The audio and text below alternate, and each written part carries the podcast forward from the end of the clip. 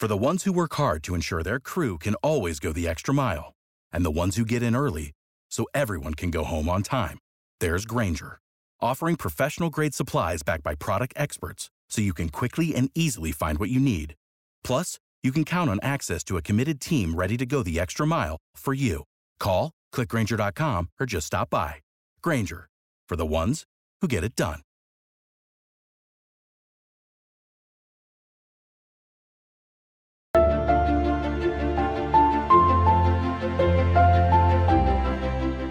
You're listening to Conversations with John Anderson, featuring Anthony Dillon.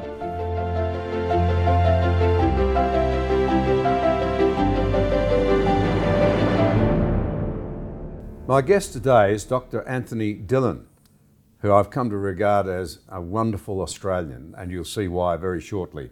He's an honorary fellow at the Australian Catholic University and an expert, amongst other things, in Australian Indigenous affairs. He's been a regular contributor to public debate on Indigenous issues for over 25 years. He's written many academic articles and papers, and dozens of articles for newspapers and magazines. Recently, he's offered some really intelligent and thought out ideas on the so called voice to parliament uh, and ways forward more generally. So, Anthony, terrific to have this chance to talk. Can we kick off? We're all products of our backgrounds. Yeah. Tell us a bit about how you grew up, how it fitted together with mum and your dad. Your dad was pretty well known, pretty respected person in Queensland and across Australia, uh, and your community. Tell us a bit about it. Sure. Um, well, it's interesting because when I talk about Aboriginal affairs, which we'll get into shortly, I always say the ones who have made it have either been born into good circumstances like I was, so that's what I'll talk about now, or they've escaped bad circumstances. So, yes, I stayed up front. I was born into very good circumstances. So, an uh, Aboriginal father, English mother, two great extended families who were great role models for me. I was taught what was, you know, what was right and what was wrong. Examples were set for me, and there was very little about race or culture. I was defined in, or you know, your sense of self worth was defined in your contribution to others. And so, when you had this input from two great families, that's a pretty good beginning in life. And then, of course, as you alluded to with my father, uh, his accomplishments as Australia's first Aboriginal police officer, uh, his commitment to honesty and integrity in the police force, saw him give evidence, the first one to step forward and give evidence of corruption, first honest officer to step forward and give evidence of corruption in what was called the Fitzgerald Inquiry in the Queensland Police Force back then. That must have required a lot of courage. Yeah, oh, very. So, did he model courage when you were yes, growing up? yeah, backbone. Just uh, and he had good role models too. His family and parents too. So it's trickled down. I hope. Uh, so yes, took a lot of courage knowing what the consequences could be for uh, not, you know, taking bribes and that sort of thing. One thing he did have on his side was not only courage but good physical stature, which um, opponents had to consider very carefully. I wouldn't take you on either. you probably can't see it on the cameras. cameras deceive people. But uh, I wouldn't take you on. Yeah. I wouldn't want to meet you on a dark night if you were in a bad mood with me. you got me laughing now. You're, you're taking me off track. Uh, I'm a fairly harmless butterfly, I think. so, yeah, good role models, uh, both from the Aboriginal and the non Aboriginal families. And it was about, you know, serve others, get an education, work hard, that sort of thing. It wasn't about your race, about your colour or anything like that. I've got cousins on both sides of the family, and we're just, you know, all see each other as, uh, as equals. See that you know I can relate to that at one level because I grew up in a rural community with a lot of Indigenous people. I went to primary school, a lot of Indigenous, uh, you know, kids, um, and it was kind of never an issue, and now it's becoming one, and I'm seeing it being more of an issue for my kids' kids than it was for me. And how's this happened? More generally, how did you come to be a commentator? Before we go to there, you, Oh, you've how did I- become a commentator on this because uh, you've just said wasn't an issue growing up. You all just got on. So Well, it was accidental, I think. I got a job in the Queensland government in the health department, and I was looking after data, collecting and analysing data, And so you get to know what the big issues are. And Queensland Health, to their credit, made Indigenous health a big issue. That was one of their, their leading causes. And so I got to learn about the problems facing Indigenous Australians, got to know all the statistics, the problems, the contributing factors to poor health and what the solutions are and all that sort of thing. So it was good education for me. But what I found was, in addition to reading the data, I was reading policy statements and documents. And I was seeing very often, you know, you'd pick up a policy and there on every page was Indigenous people should be looking after Indigenous affairs. Indigenous people are the ones to handle these things. They've got the answers. What we hear today in the voice, which we'll get onto later. But back then, this was before I'd heard the term identity politics. I was seeing it in black and white in the policy statements about you've got to have Indigenous people taking care of Indigenous matters. And I thought that just doesn't make sense to me because I was raised in a home where if you had a sore tooth, you'd go see the dentist. You didn't care what nationality or race they were. You just wanted to hope that they were good at teeth, understanding teeth. And, you know, so whatever service provider we went to, it was just who was the most competent, good value, that sort of thing. I was, I was never told, well, son, you know, you need to see the, this Indigenous person sort of thing. Yeah, that's what I was seeing in documents when I was working for the government way back then. And I started to react against that. And it was just at a time, or just shortly after, the internet come onto the scene. So I was able to start Googling things and uh, finding out, yeah, this sort of thing was happening in America, um, you know, where there's a separation and that sort of thing. And then I found a, small group of people, uh, led by Gary Johns actually, in the Bennelong Society, who had similar thoughts to me. And that was the first time I knew someone else uh, thought the same way that recognising the commonalities between Indigenous and non Indigenous people far outweighs the differences, and that is a much better way to address Indigenous issues. Yeah, it does strike me we've got this terrible problem in Australia now. It's not just this particular divide we're talking about, it's everywhere, mm. where we constantly prey on the differences and ignore the, the massive things that we all share in common as Australians and can celebrate as Australians. We never celebrate anything now. Absolutely. And, you know, I'm not opposed to recognising or even celebrating differences only after you first recognise the commonalities. But far too often, I see individuals and groups defined in terms of their differences, and I don't think that's helpful. Yeah, it hardly leads to unity. But you've mentioned America there, and Thomas Sowell, who of course mm. is an African American, and a, must be one of the most powerful minds of the 21st century oh, or the 20th century, yeah. massively powerful mind. But he famously said this: racism is not dead. And remember, he's talking about America. Mm but it is on life support, kept alive by politicians, race hustlers, and people who get a sense of superiority by denouncing others as racist. You, is Australia racist? Look, and uh, second, um, who are those that I think you've called blacktivists? Look, he may have been talking about America, but yeah. it just fits the Australian context so well. And so, you know, is there racism? Well, there's pockets of racism, as there is in every group. But to call Australia racist because of that, or in particular white Australia racist um, because of isolated examples, is just not warranted. And uh, the analogy I use is I could point out some wealthy Indigenous people Okay, and you know some of them are architects of the voice. There's nothing wrong with them having a good income. They've they've earned their positions. But it would be dumb to say Indigenous people are rich based on that sample. Okay, and I think it's dumb to say Australia is racist based on a very biased sample of only a few individuals uh, who could be called racist. And you know, even them, even then, they're, they're often not racist. They're just you know, say some dumb things, but someone wants to slap the racism article on there. So, short answer no, I do not see Australia or white Australia as a racist uh, group of people. Something else that occurs to me, and I often think about this racism is, is a great evil. I, you know, I'm a lover of history. I'm fascinated. And also, a, a, greater evil is false allegations of racism, and that's the problem we have now. Yeah, well, that's, that's a power tool. Hmm. I think yeah. it's you know just as serious, if not more serious, to make a false allegation of racism than what racism. And that's is. one of the things that distresses me. It's being bandied around everywhere at the Yeah, moment. absolutely. Um, and, and, you know, historically, I, I, I'm a lover of history. And I stop and think of the unbelievable progress in the greatest human rights movement of all times, which was the ending of the African slave trade, when you basically had, inconveniently, a bunch of wealthy, privileged white Christians leading the charge to say, if you like, um, there's no difference between the value uh, of, um, of a person based on their skin.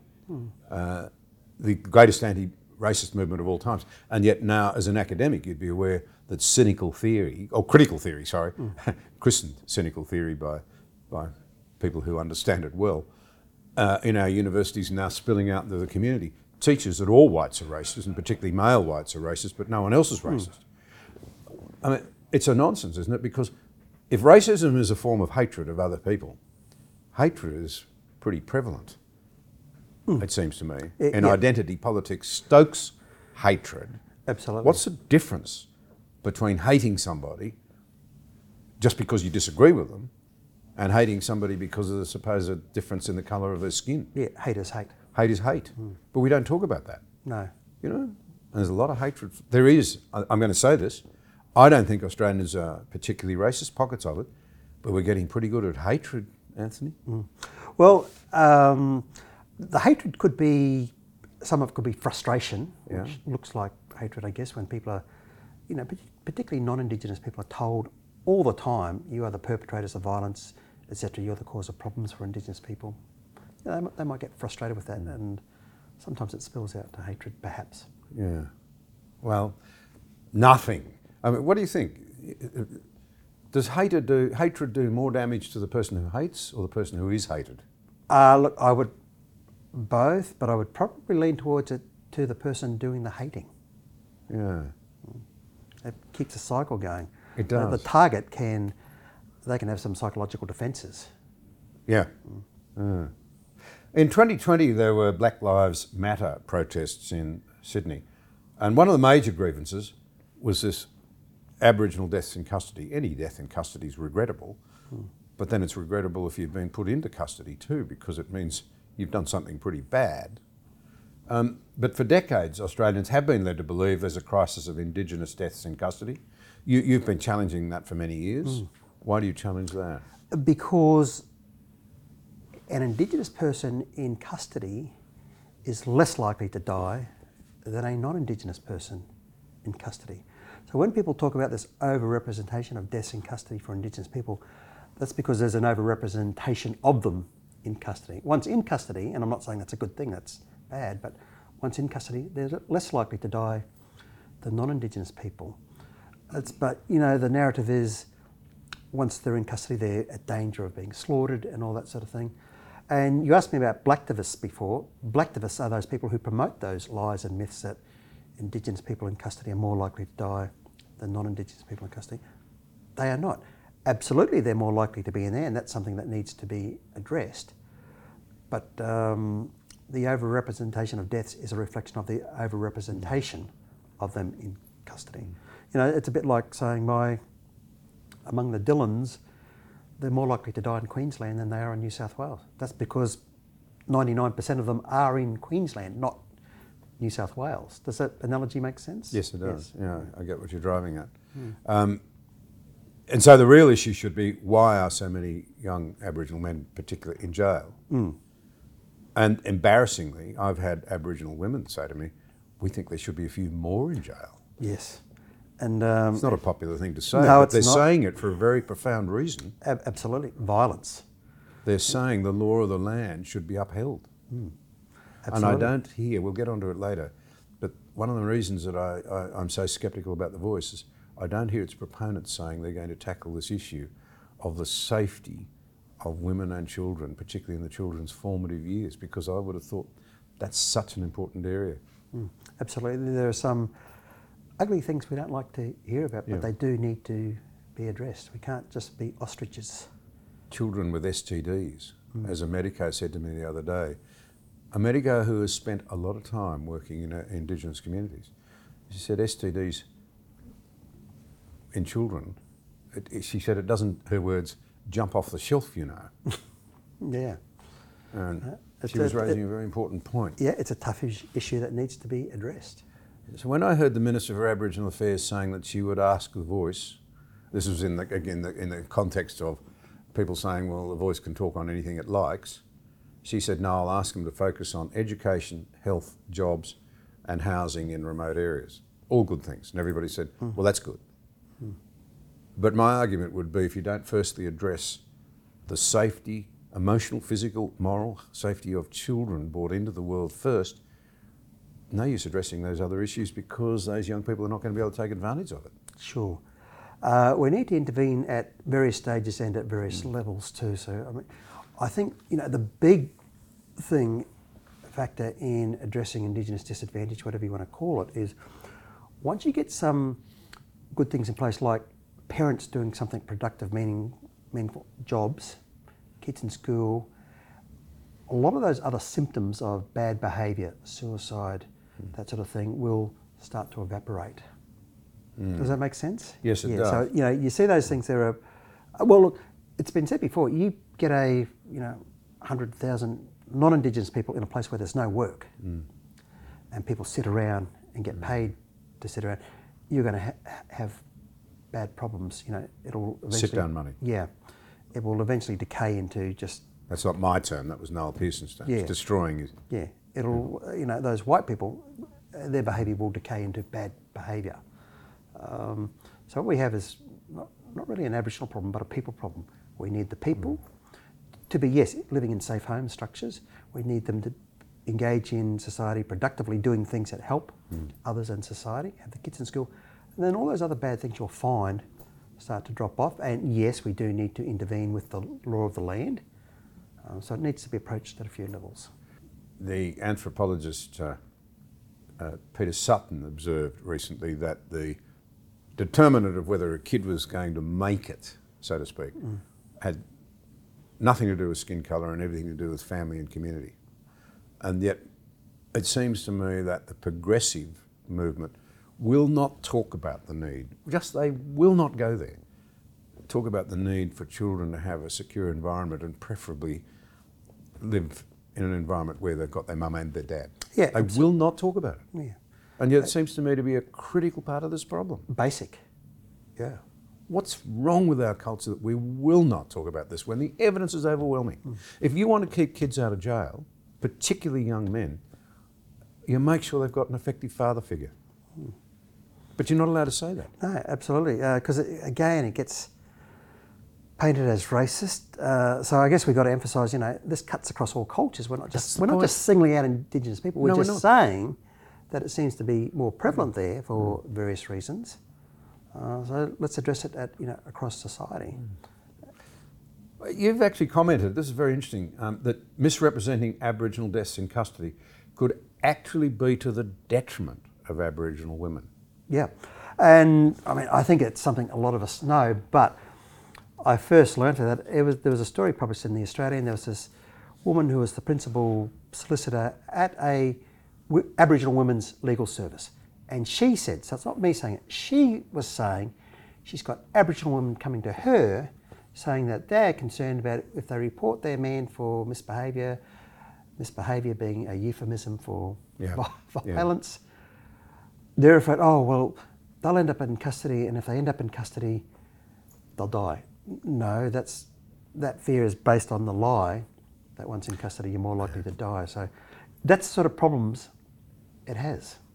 You know, when you spread mm. that lie that, oh, a man who goes to custody, again, we're not wanting to put Aboriginal men or any man in custody just for the sake of putting them in custody. It's, you know, we have the law of the land, we've got to protect society, etc. Um, and sometimes it's, it's got to be done. And it's good to know that if it, for an, an Indigenous man, at least anyway, if they go into custody, um, you know, they're not going to be slaughtered or anything like this. I jokingly said with Dave Price, who, you know, Jacinta's father, who's a great man, I said, statistically speaking, Dave, if you and your grandsons end up in custody, you're more likely to die than your grandsons. Now, of course, age is a factor, so, you know, mm-hmm. but you know, if you level out age, Dave, being a white man, is more likely to die than his Aboriginal grandsons. just statistically speaking. Interesting reflection, isn't it? Hmm. Let's try and tease out a bit more though this issue because it, it is real of disadvantage. I mean, the, you know, in, in but it's but it's uneven as I think Stan Grant said to me. I don't think I'm misquoting him. That there are thirty thousand ab- Indigenous people now with degrees. I've heard others say even Yeah. more, and they've mainstreamed. I met one the other day, a scientist, and he's, he's, he interestingly he just said to me quietly. He said, "I'm actually against the voice because bad things have happened." but I've got a degree, I've got a little business, I employ people, uh, and I and my family love our lives as Australian, and we do not want to be marked out. Those were his words.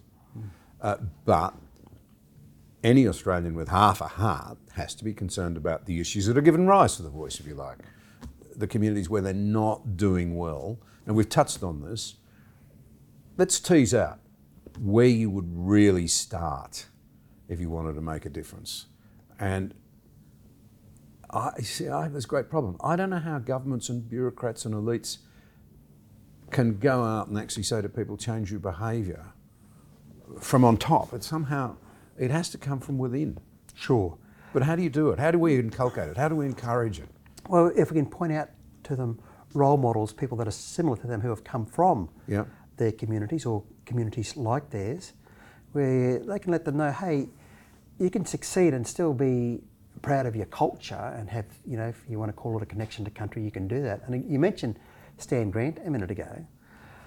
There's a great clip I saw of him from about eight years ago where David Speers was interviewing him, and Stan made the point that he was, you know, lived on a mission. His father had to move the family around to where he could get work. Yeah. So the father, and I've seen my relatives do it too. You know, they move around to where the work is. And Stan made the point. You know, you can move from being off. You know, move from country to wherever, and still have that same connection. You don't lose your culture. And that's a point made by Stan. So sometimes we do need to look at these areas where the, the employment opportunities are limited. Or, you know, first preference would be to try and get employment in there. And Warren Mundine is good mm. with this. He believes it can happen in, in every community, and he's more optimistic than me. So we should try that. But I, suspect there may be some communities where it's not viable to set up enterprise business and that sort of thing, and you need to give invitations for them to move, not necessarily to big cities, but just somewhere where there's more opportunity to mm. access good services and contribute to the society, i.e., jobs, that sort of thing. I once visited a really remote community south of Halls Creek, really remote. And a lot of money had been spent on housing and schools and what have you, and, but it was still a very sad community. And as we went in, I thought, how am I going to connect with the people in this community when I look like, dare I say it, a politician and I've come from the south and they know I come from Canberra and they're going to think, ah, here comes another, you know, naive person who's going to tell us all how to do it. And I thought, uh, the kids are the best chance. We can all connect via kids. So we, I went to the school playground where they were, they'd actually set up the kids, and uh, uh, it, it, was, you know, what Indigenous kids are like. I sat down, picked up a, you know, on the big tarpaulin, and started reading nursery rhymes, and they're all watching their big eyes. They all move in closer. I've got the photographs to prove it. Before I knew it, I'm at the bottom of a ruck of about 30 kids, and we're all laughing, all having a great time. It's a So- common experience. yeah, that's right. You know what it's like, and, and it was. It's. Uh, I've had enough of it to sort of see how. And those kids hadn't been indoctrinated yet. No, but here was a really interesting thing. I looked around and I actually said to the elders. Uh, there were three teachers at the school, uh, doing a great job, great sense of vocation. Um, but I said, "Where are the older kids?" And the elders said, um, "We don't want them here because there's no jobs. We've we've mm-hmm. taken every opportunity to get them away to boarding schools down in Alice Springs and Adelaide and Perth. Hmm. There's nothing here for them." They were being absolutely realistic about it. And yet, if I were to come back down here and say, that's a community that doesn't see a future for itself, that in itself would be, I'd be painted as racist for saying that. But that's what they said to me. Hmm. So yeah, it um, does make a difference. Well, it shouldn't, but it does seem to make a difference who says these things. I've often thought about that because it raises the assimilation versus, you know, separatist model that's been a source of a lot of argument over time. So you've got a lot of Indigenous people actually basically looking just to move into mainstream Australia and be Australians. Yeah, and still be proud of their culture if they want to celebrate that. Yeah. But seeing themselves as Australians first. Just before we come to the voice, which I'd love to seek your views on, um, can we just focus a little bit more again on something that's because I represented so many Indigenous communities over such a long time. Regardless of your cultural background, it has been the norm in all societies that have worked, if I can put it that way, that you accept responsibility for your kids. And what I saw so often was that all the old taboos had been forgotten and all sorts of licentiousness had been opened up so that there's no other way of putting this. Far too many young men seem to feel they can bring kids into the world and accept no responsibility for them at all, and in fact, often be very damaging. And there was a famous Leak cartoon that drew attention to this. Um, you know, the, uh, an Aboriginal or an Indigenous policeman confronting an Aboriginal man who'd had two months to drink, saying, Here's your boy, look after him. And it was painted as racist.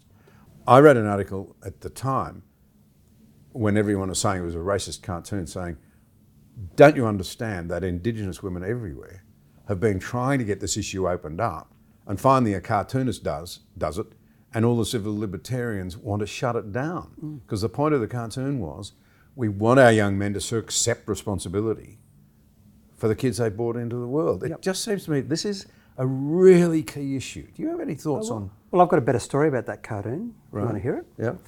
I would read the papers at 12 o'clock each night, and I have a network where I'd send out articles of interest, you know, if it had something to do with in, Indigenous issues. I saw that cartoon, and I sent it out to my network. It was just uh, a good cartoon that reflected what was happening at the time. Thought nothing of it. Sent it to my father, and he said it was a great cartoon.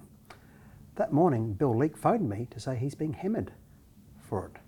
Bill and I were good Yeah. mates. I said, "Oh, what for? And he was telling me the story. So I thought, that's strange because it was just reflecting what was Yeah. the news stories at the time, you know, kids getting in trouble, and that sort of Indigenous kids in Central Australia. I mentioned it to my father. My father phoned up Bill, gave him support and praise for the cartoon, and Bill went from here up to here, and he would just tell people, well, Col Dillon supports the cartoon. Yeah. And I also had a conversation with Ken Wyatt about it. He said there was nothing wrong with the cartoon. The well. cartoon went to the heart of the need mm. to recognise the great losers in all of this are the kids. And it raises something else for me that makes me actually really angry. All we want to do is condemn previous generations for what's gone wrong today. We won't accept responsibility for what we're doing today. And I stop and think, I'll be blunt about this. Canberrans are going to vote overwhelmingly for this thing. We know that from all the research. Canberra's been responsible for refusing to listen. That's a very blunt assertion, but basically, too many people in that place to listen to the issues of um, alcohol restrictions, to containing gambling. You go to Alice Springs, and you know I've talked to kids outside the casino at half past eleven at night, looking miserable, and I say, "What's going on?" They say, "Oh, mum's in there mm-hmm. putting the paycheck down the poker machine, and I'll go to school hungry tomorrow because she will have spent it all." And the day after that, I'll be so hungry I'll break into the tuck shop, and then I'll be up before the cops. Mm. That's what a boy said to me. And, but in the name of civil liberties, no, no, no, you can't. In the, name, in the name of political correctness. Yeah, that's right. So, so we've got this great problem. We won't confront what we've done. We've not upheld the law of the land. When a two-year-old presents with an STD, and nobody's brought to justice for it, what are future generations going to say about the way we have failed in our responsibility as a society? Absolutely. I've had uh, one police officer and one social worker tell me they believe this, seeing it happen that you have Indigenous adults now who are complaining, saying, "When I was a kid, I should have been removed I should have been taken better care of. So I would not be surprised if we get that avalanche of lawsuits one day where you get this generation of Indigenous people say, I shouldn't have been left in my culture, in my home. I should have been put in a good home. I should have been rescued. I should have been saved. Even more basically, why was the law of the land not upheld? Why was it a blind eye turned to the fact that I was being abused? Exactly. My life ruined. And my point here, and it's a really important one, we seem to lack the humility now in modern Australia to say we're not getting everything right mm. because all the blame for what's happening here belongs to Uh, our forebears. It's all about frontier violence, mm. it's all about dispossession. I'm not saying they aren't real issues we need to address, but we won't accept responsibility for what we're doing. Sure, look, and I look at it this way I mean, colonisation, that's one factor, okay, but there's many other factors, and we know that there's many successful Indigenous people who are, you know, seem to have dodged this mm. colonisation bullet. So it doesn't explain everything, doesn't explain a lot. But to me, it's a bit like a fire. If there's a fire raging and I want to put it out, I'm really not concerned about the initial spark that started that Yeah. fire. I want to know what is the current oxygen source, and I want to starve that fire of the current oxygen source. And that's what we need to do. What is sus- sustaining these problems today? And it's political correctness. It's governments that lack a bit of backbone. Um, it's the obsession with romanticised culture. It's the obsession with sim- symbolism and that sort of thing. Romanticised culture. Um, I grew up in the Gunnedah area, went to school in Gunnedah. Gunnedah is enormously proud, the locals, uh, of um, the story of the Red Chief. Now, he was a, an Indigenous leader of that tribe, lived about the time that Captain Cook sailed up the east coast of Australia, and a fair income, full size hero. It's an incredible story. But as you read the story, it was written up by Ion Idriess, but it's historically, it was, you know, that incredible oral history capacity. Every tribe had an oral historian, and they, you know, they would pass on the stories from generation to generation with great accuracy. Um, and that's common to all cultures pre writing, as I understand it, or most of them. And so you got this extraordinary story that was set out by an early police officer talking to the oral historians of the local tribe. And what strikes you about it is that you had this man who saved his tribe from internal corruption. The politicians, the elders, had become very corrupt and they were pinching all the young brides. The young men were restless and unhappy. The tribe was in terminal decline. That's the story. And along comes a hero, turns it right round. You know, every culture has those stories. So there's the good and the bad. And he eventually saves his tribe from takeovers from surrounding communities. What's my point? My point is that every culture has good and bad stories, heroes and villains. We shouldn't romanticise. We ought to be saying, let's put our accumulated learning, if you like, into the common pot and learn from the bad things as well as the good things. And this idea that the dividing line between a good culture and a bad culture, in this case, lies between a romanticised view of Indigenous communities in the past and the terrible, terrible uh, colonisers uh, that we all are. That's just a route to hatred and standoff, uh, division, and endless uh, uh, uh, conflict, isn't it? Yeah.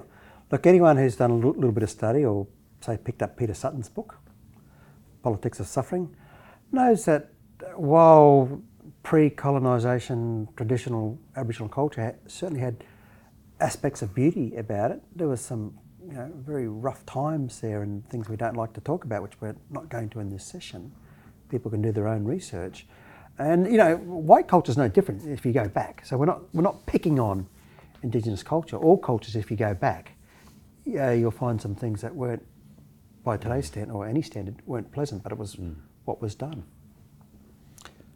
Can I ask you then? You've expressed reservations about whether you think the voice is a mechanism that will help or not help. Hmm. Can we open that up a bit? How do you see it, and why do you have reservations? Oh, I have. I, where to start? Well, I guess the, the main one is it's premised on Indigenous people don't have a voice. And I, I'd like to know in what sense do I not have a voice? Could someone describe that to me. They might say, well, you're okay, Anthony, but it's other disadvantaged, poorer ones who don't have a voice. Well, just like some poorer, disadvantaged non Indigenous people, do you say they don't have a voice as well?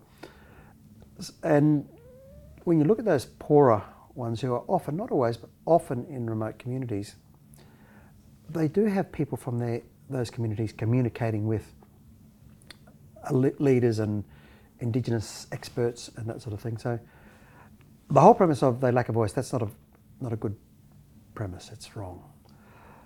The other matter with the voice is we haven't heard a clear plan for how it will solve the problems facing Indigenous people. We just hear, well, what we've done hasn't worked, and I agree with that. But then there's this bit of a jump of, well, it hasn't worked, so therefore this thing must work. Not necessarily. I mean, it's we should consider it with other options, but I haven't seen a good plan, a logical argument for how this mechanism will address the problems we know exist uh, that are affecting far too many Indigenous people. And you know, we know the right, the right areas, and Linda Burney has mentioned this. You know, employment, education, and you know, many people have mentioned that. But we do have to do to close the gap. We do have to do some hard work and have some tough conversations, which many people don't like doing. And this whole thing of a voice is a nice, neat little package. It's much more easier, much more easy to comprehend and accept. And to me, to use a uh, analogy, or I don't know if analogy is the right word, but something similar. I've said before, we had the same expectations about, oh, once we get an Indigenous person as the Minister for Indigenous Affairs, that will fix things, that will make things different. Well, we had Mr. Wyatt, and no disrespect to Mr. Wyatt, it didn't make any difference. Apparently, he wasn't the right sort of Indigenous person in the eyes of some. So we got a new person, Indigenous person, filling that portfolio. Again, we haven't seen any improvement. So again, I'm not disrespecting Burney or Wyatt. I'm just saying, you know, the simple solution of just put an Indigenous person there in the, in the portfolio and that'll fix the problems is nonsense. And I think having this new thing called The Voice, where it gives voice to Indigenous people and they've already got voices, again, nice, neat little package, doesn't do the hard yard so. Well, one key argument that uh, people put up in support of The Voice is that it's been designed by Indigenous Australians. That's point one. And secondly, that it's overwhelmingly supported by them. Um, according to this view, voting yes to it is a profound step towards reconciliation. I'd have to say we're not seeing much reconciliation at the moment. It's divided us down the middle as a yeah. country. But, but do you think it has been really designed by Indigenous people? Well, when you say them, you, in that sense, you mentioned the word them, designed by them or something. And well, I meant designed by, they say, by them, yeah. People. What, is that, what does that word them mean? You know, when we say them referring to Indigenous people, this group, this group, you know, whoever, I mean, it really should be some Indigenous people have supported and some have not. Where the split is, I don't know, but I certainly know there, is, there are many in both camps. But we shouldn't assume that this is what the Indigenous people want. We should be honest and say this is what some Indigenous people want. And what I find particularly interesting is we know that the Indigenous architects, who could be uh, the Indigenous architects of the voice, who we should call, I guess, the, the leaders of this movement, this, the voice thing, they've done very, very well without the voice and without treaties and that sort of thing. So I, I see a problem there. They should be using their voices to say, hey, to all the, those in disadvantaged Indigenous people, if you want what I've got, you've got to do what I've got. You've got to walk the path that I've, I've walked. And like I said earlier on, they've either been born into good circumstances or they've escaped bad, bad circumstances and got themselves into good circumstances where they had access to safe environments, uh, fresh food, vegetables, shelter, educational opportunities, those sorts of things. But you know, to assume that this blanket statement that the Indigenous people want it, mm. that's a bit misleading. The, the reason that I personally was initially, very early on, decided I didn't feel I could support this, quite frankly, was that I just genuinely and passionately believe that the Constitution of the nation should be a dry, dusty document uh, that doesn't romanticise in any way, shape, or form, and that it shouldn't distinguish between Australians on any basis at all. Um, and in as much as it does already, that mm. perhaps should be the subject of a constitutional convention to work out whether it's wise to have those references that are in there now. Mm. And a few other things like the States Commission that hasn't met since the 1920s. Maybe we need to tidy that up. But, but this is a mm. really important point. I find that 11 years ago, Noel Pearson, who now wants to put something in the Constitution, believed then it was a very bad idea, and I'm quoting him. As long as the allowance of racial discrimination remains in our Constitution, because it's there in very mild form already, it continues in both subtle and unsubtle ways to affect our relationships with each other. Though it has historically hurt my people more than others, racial categorisations dehumanises us all. It dehumanises us because we are each individuals and we should be judged as individuals. We should be rewarded on our merits and assisted in our needs. Race should not matter. Amen. He's just encapsulated why I don't believe this should be embedded in the Constitution for one main reason. I'll come to the other reason in a moment. But, but what, why has it changed? You could say the same in America. I mean, you had Martin Luther King. He was a hero for mm. saying it wants to be about, he wanted it to be about character, not about skin colour. Now in America, it's all about skin mm. colour.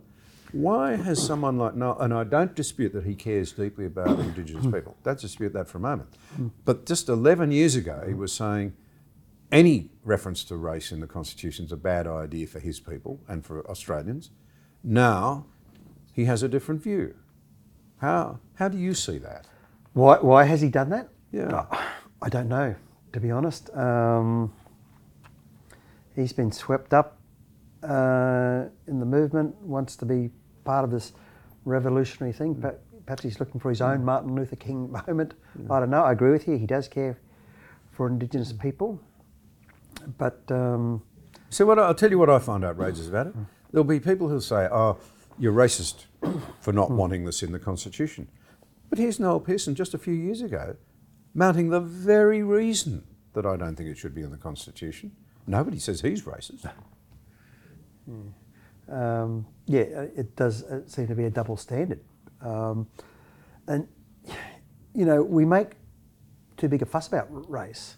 I'm not saying we should pretend it doesn't exist, but certainly when I, used to do guest lectures around the place for uni students, which was always a, a pleasure.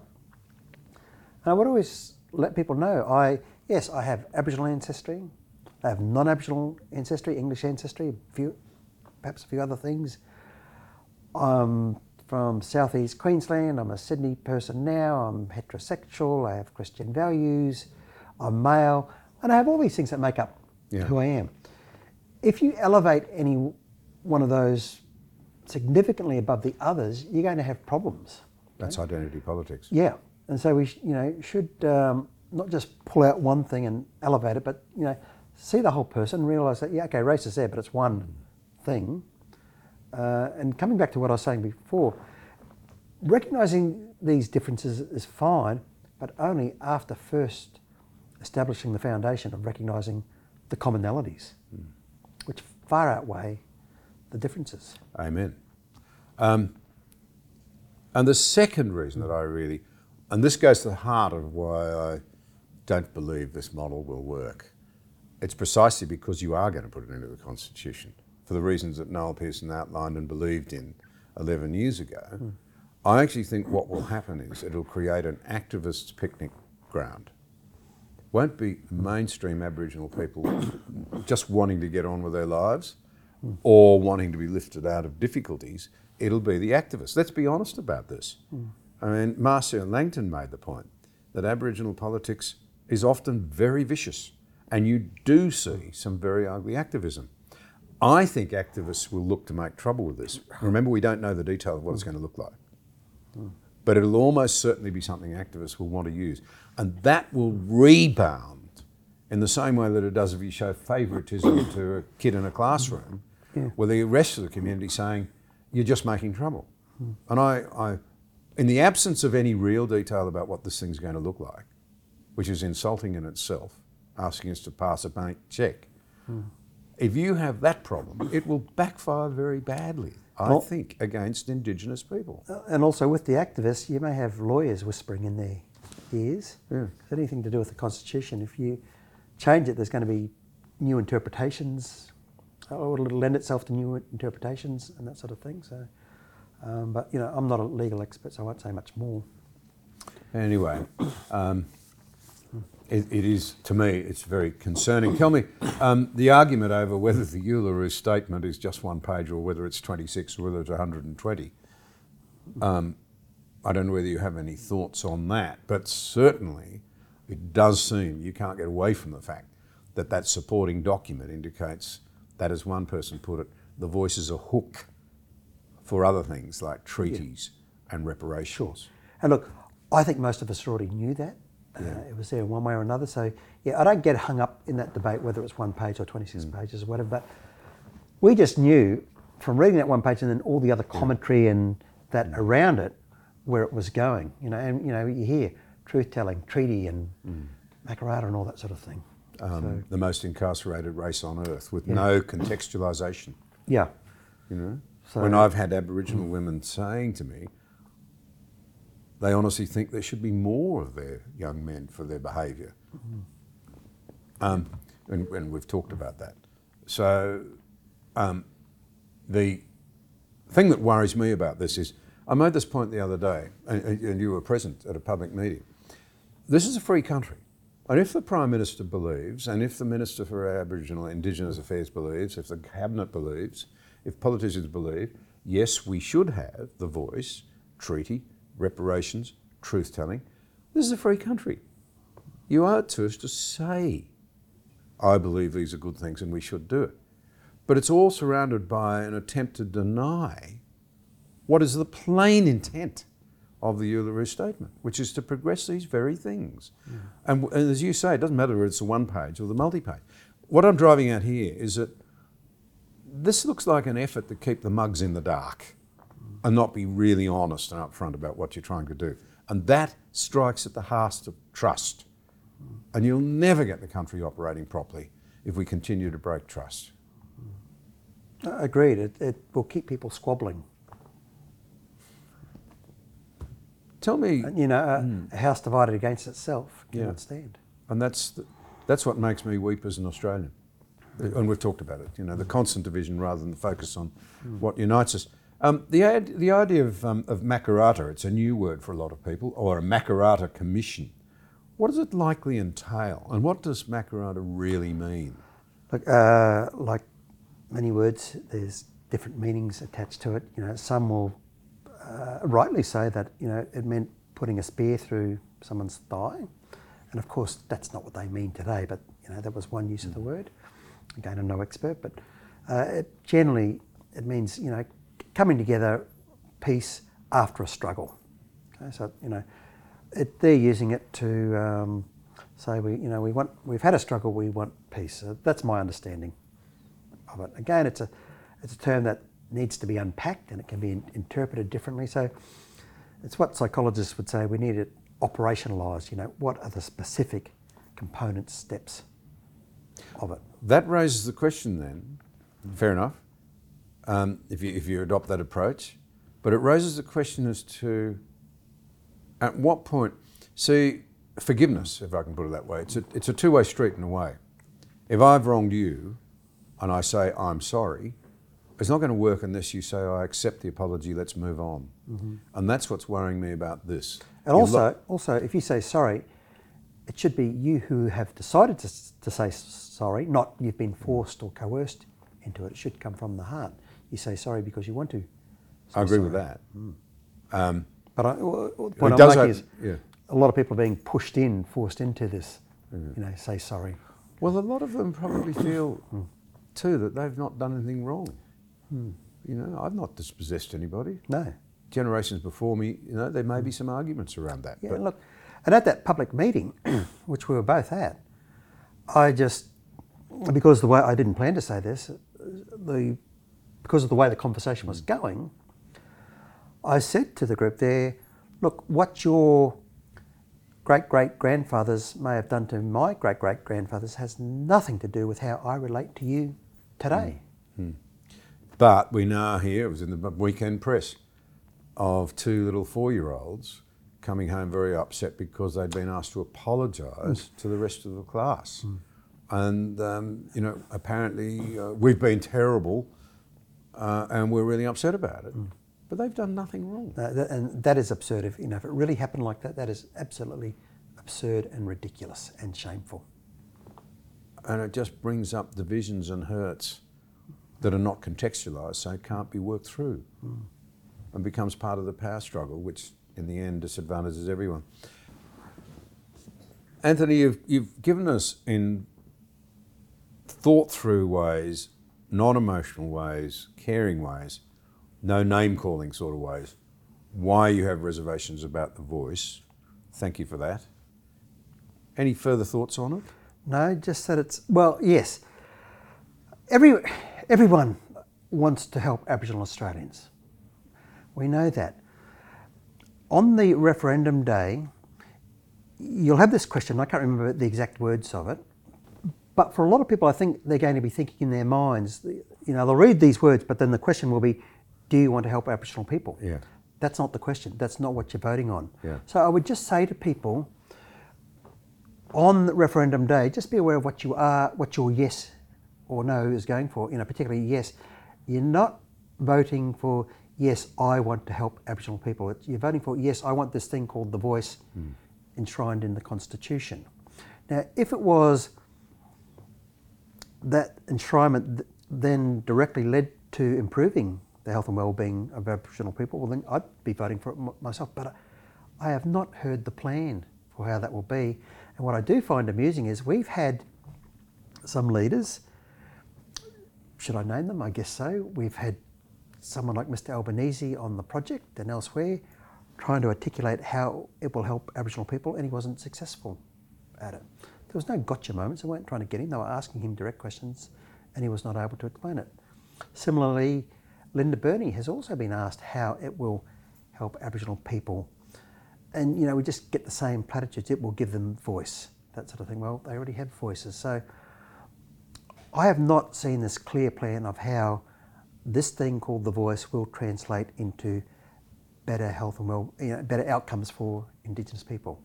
If someone was to show it to me, I might vote yes, but I have not seen it yet, and the leaders haven't been able to do it. So that's my final. I've used my voice to talk about the voice. Thomas Sowell is plainly saying in America, and he's such a giant that no one dares challenge him, of course, intellectually, that there are people who have an interest in maintaining racism, which, as we've discussed, is just another form of hatred which destroys hater and hated. Who has an incentive to keep racism alive, do you think?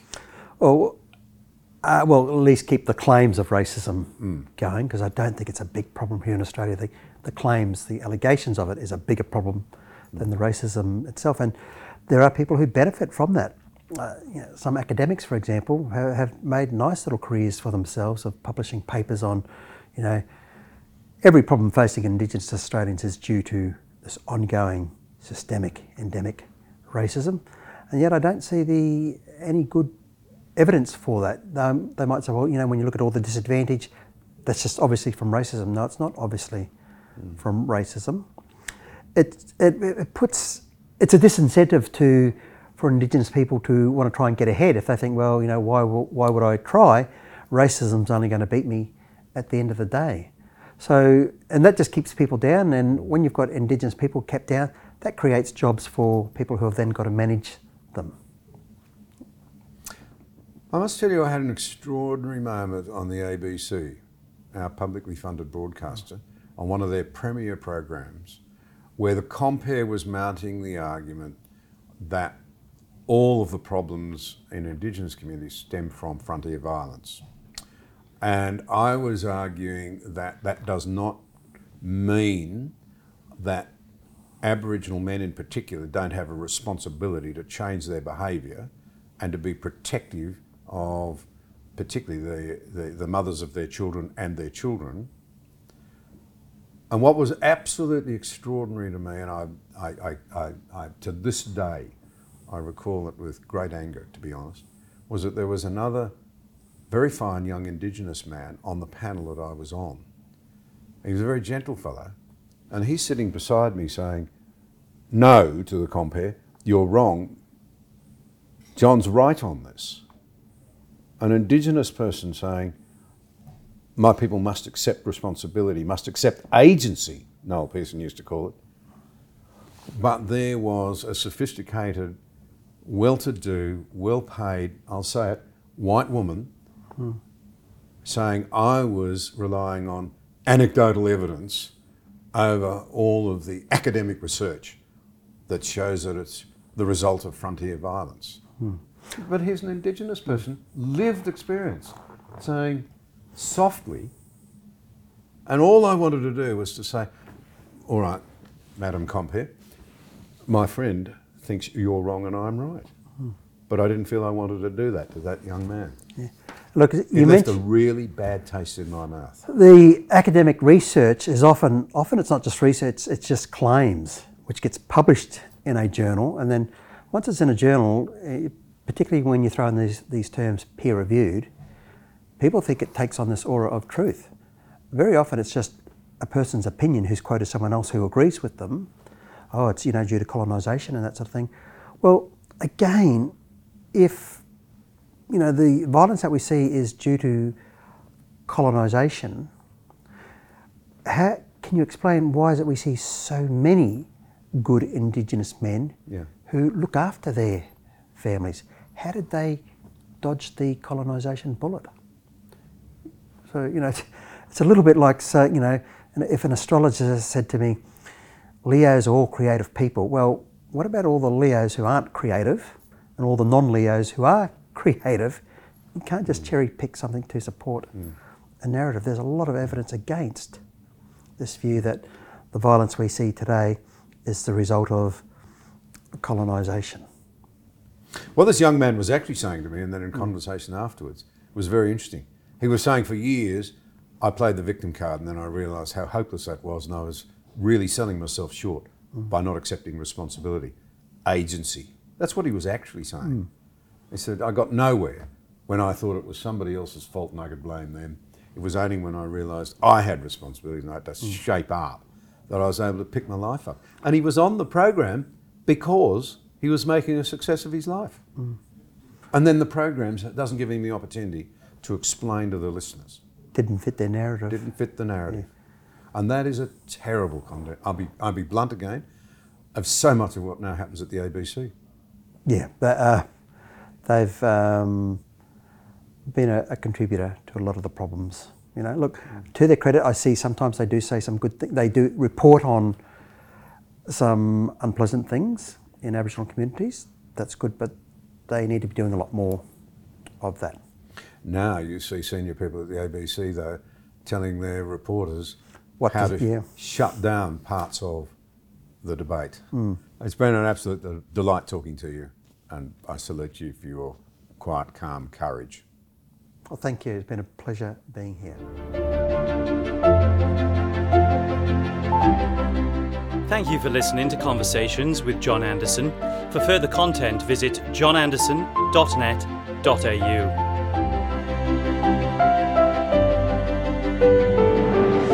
If you enjoy this podcast, please leave a rating and a review in iTunes.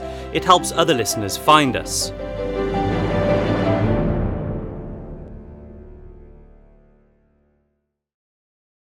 Without the ones like you, who work tirelessly to keep things running, everything would suddenly stop. Hospitals, factories, schools, and power plants, they all depend on you.